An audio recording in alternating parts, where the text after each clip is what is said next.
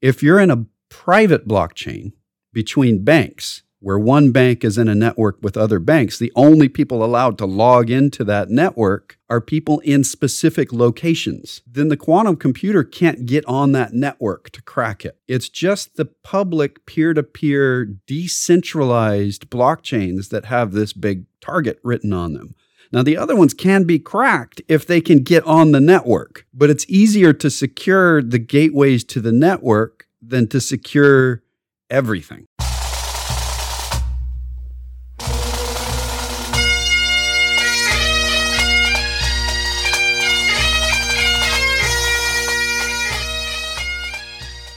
Once more unto the breach, dear friend. Else fill up the wall with our English dead. Good morning, ladies and gentlemen, boys and girls, and welcome to another exciting episode of the Personal Wealth Coach, starring Jake and Jeff McClure. Uh, today we will talk about such things as dreary science and other exciting things like currency exchange. So stay tuned. NTFs? Can we talk about NTFs? We will also talk NFTs, NFTs, about NFTs, ETFs, and non non fungible tokens. Right. So we will talk about other acronyms that other people don't understand. And that should be exciting. But before we do, we have an extra exciting bit of information, and that is our disclosures. Which, uh, number one, this is the Personal Wealth Coach, a radio program, a podcast, but also the name of an SEC registered investment advisory firm. Really? Uh, I know it sounds shocking, doesn't it? Right, it is. Um, the SEC doesn't say, you guys are cool at any point in any of our filings, nor do they say, you guys are really horrible at any point in our, our filings. We're more proud about the second part than the first part, but they don't give us any kind of thumbs up because we're registered with them. They're just our regulator. Number two, this, uh, we're registered to give investment advice but we don't do that on the air because in order to give fiduciary investment advice, we have to know you all. And while it has been said that we are our only audience, um, know thyself is difficult. So um, we can't give advice on the air unless we know all of you. And what's more, we still can't, even if we knew you all, unless we got a document from you all saying it was okay to share the advice with all the rest of you for your specific advice. So uh, we'll get those forms out to you immediately. um, let's see. Uh, we can. I've got another one. You go ahead. Go ahead. Since we providing educational information and non-investment advice on this radio program, we need to tell you that the information that we provide as educational information has been obtained from sources we deem to be reliable, but we make no warranty or guarantee as to the accuracy or completeness of said information.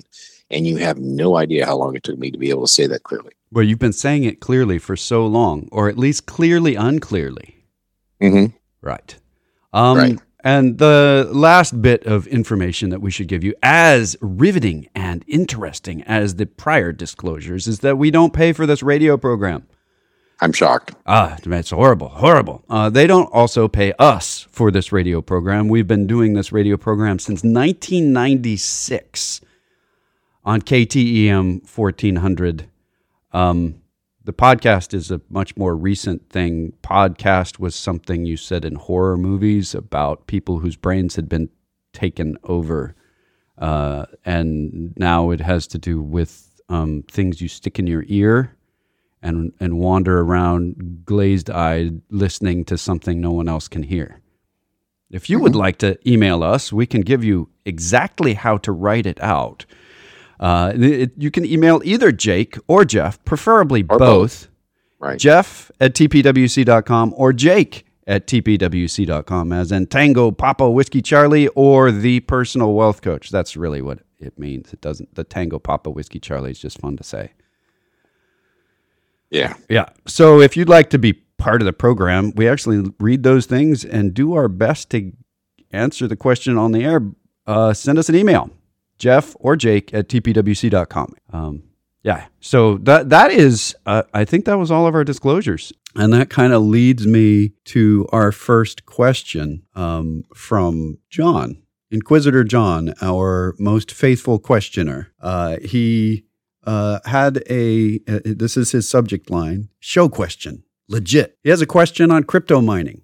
He says, I don't understand crypto or crypto protection, but what's to keep some devious techno geek from using AI and a super high powered computer to crack the crypto blockchain code and steal all the world crypto to become the next real world James Bond villain. Well, in order for that to be all completed, first they have to have sharks with lasers on their head. That's the first problem with this. Um, there isn't really other problems. That's that's just you, if you're going to be a James Bond villain, you have to start with the sharks and the lasers. All right. So what is to keep a devious techno geek from cracking blockchain? And this is a tough one. Not really. It's actually pretty simple. Right now, it's very, very, very difficult to crack the encryption on the most standard blockchain, Bitcoin. Why? Well, because it's using a hashing method called SHA-256. Oh, well, that, that explains everything then. No, it doesn't. It means it's 256 bits of hashed up, garbled stuff. Uh, and you need a key in order to know what's garbled because every one, every bit is hashed up in a different way. Let me explain that. What's a bit? A bit is a zero or a one. It can be stored in a little envelope called a bit. It's you can only put a zero or in a one in there. If you get eight of those envelopes together, you have a byte. Uh, and that means that you can have either the zero or the one in each of those four envelopes. Okay, that's when you have 256 bits, what does that mean? It means there's 256 envelopes for each bit that only one of those envelopes is the correct answer, or you have to run an algorithm on one of those envelopes to get the correct answer. So that's hard to crack when every bit is using a different encryption key, if you will, a different hashing method that only the person that has the key can figure that out. That's really hard to break using current technology. Even AI, even computer learning has a that just would take 60 years to crack it once because it's a hash rather than a normal encryption key. There's only one correct answer. Okay, but that doesn't take away the real threat from the blockchain, and that's quantum computing. So it's not AI and computer learning, but you're on the right track as soon as we have effective quantum computing, the blockchain's in a lot of trouble. SHA 256 is 256 bit. When the Bitcoin uh, blockchain started, it was 128 bit. Now, 128 bit, I'm gonna, I'm, I'm getting uh, the Elder Baldy is calling me in here, so I'm putting him up on the screen. Do you, uh, uh, do you do you want to call me on the cell phone? Uh, no. okay. Um, you are not muted on my end. Oh, I'm muted on my end. Yeah, there you go. Um, okay, he's back. So I'm addressing John's question about Bitcoin and blockchain. I don't know if you could hear me as I was doing this. You Ace, I've been listening to. Okay. Um, what is a quantum computer versus a standard digital computer? Well, the digital computer refers to that bit, the zero or the one. And then where did that come from? Let's go back in time a little bit more. Let's go back to the middle of the 1600s and a man named Leibniz, who was a watchmaker in Germany. Germany was a, a horde of dukedoms, counties, baronies. It was not a single country, and they were constantly at war with each other. So this guy, Leibniz, who was a contemporary of Isaac Newton over in Britain, on the Isle of Britain. Um, Isaac Newton and Leibniz had been friends for a long time. Leibniz became a member of the Royal Society of England, which is now the UK's Royal Society. But it was basically a grant making from the crown, pay scientists to do silly research and see what happens. And we had a lot of cool things happen. But in the middle of that, Leibniz is trying to make a living, and being a natural scientist was a little hard, and being a watchmaker was very lucrative. Uh, well, he figured out another way to make a living, and that was to write encryption, to make codes so that you could pass messages from one county to another or one grand duchy to another in the middle of this massive war going on. So he made the majority of his, money in selling codes to different minor governments. It's kind of interesting. One of the codes he developed was called binary zero, one. There's binary, there's only one or zero, on or off. And he developed that so that ladies in waiting could carry encrypted embroidery across state lines, if you will. They cross stitched in binary to send codes. So the lady in waiting is sewing her embroidery and it's beautiful, um, but it's an encryption code. And we used that encryption code later to crack a, a different one. Leibniz developed uh, a theoretical uh, thinking machine, uh, basically a encryption generator that had wheels on it that could do math. It was a calculator, and that led him to his greatest encryption device. He made it with three wheels. And it was essentially uncrackable in his time. There was no way anybody could do it. You would have two of these machines. And we know that device with a fourth wheel and then a fifth wheel as the Enigma machine from World War II.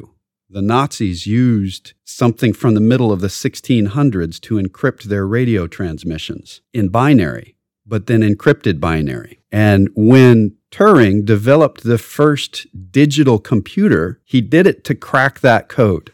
He made a thinking machine using binary as the language to crack the Nazi Enigma code. So all of our computing technology is based on using binary, which was developed for cross stitching. It's not a very efficient method of computing. Quantum computing is like instead of having an on off button as your only thing that fits in that envelope, a zero or a one, it's like you have a dimmer switch where you can hit all the points between all the way off and all the way on. And that can be infinite. An infinite amount of information or signal can be stored in the same envelope that we're storing either a zero or a one. That causes computing speed to jump forward at such an exponential rate that it's not really calculable. It is, by definition, such a big increase. Now we have to develop it. Right now, our quantum computing is, is running at between 50 and 150 qubits. A qubit is a quantum bit. That means they can hold 150 pieces of data at the max end, where we could only hold two a zero or a one. So that means anything that we're using to crack a code today, and say it takes 60 years to crack a code if we're doing it this way, just kind of running all the numbers through the system. A quantum computing co- computer could do that in a in a some fraction of a second. And people go, "Well, that's amazing." If you think about what we used as encryption during World War II, that took us a great deal of time and effort to crack we had hundreds and hundreds of people working on cracking these codes.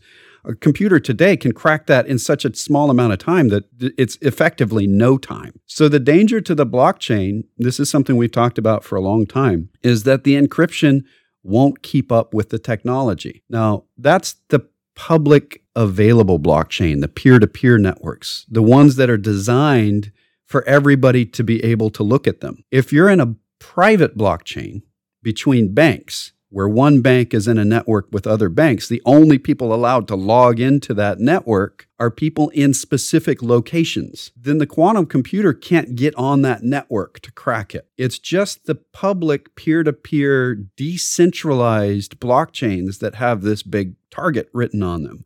Now, the other ones can be cracked if they can get on the network, but it's easier to secure the gateways to the network than to secure everything. Is this is why castles have you know a portcullis and a drawbridge and a gatehouse and three layers of doors that you have to get through because it's easier to defend the gate than it is to defend everything. You put a big wall up, and then the gate has all of these murder holes, and that's how encryption works as well. If you can make it so that they have to physically gain access at one point, you can do some really simple things like where are you calling from as the first layer of defense? Nope, it's not one of the, my approved calling from locations. No, you can't come in. Uh, blockchain on the peer-to-peer network on the the the shared ledger book has some danger. It has a death date. It, at some point, when quantum computing computing exists, the first nefarious person with a really functional quantum computer, which is not going to be a teenager in their basement. These things are difficult to create still. It'd be like a teenager making a modern computer from scratch using dirt and rocks. You, you, no, that's not going to happen the way you make a quantum computer today is intense and it costs a lot of money. At some point in the future, it'll be easier to replicate. Uh, but it means that the first nation state that has a quantum computer can control the crypto market, period. Uh, so there is a there is an honest to goodness threat out there on that, and it's a recognizable threat to anybody that understands encryption and the difference between digital and quantum computing. That's something that is going to occur at some point. Are you suggesting that somebody actually understands encryption and quantum computing? Uh, at least they understand the theory about it or the concept of it.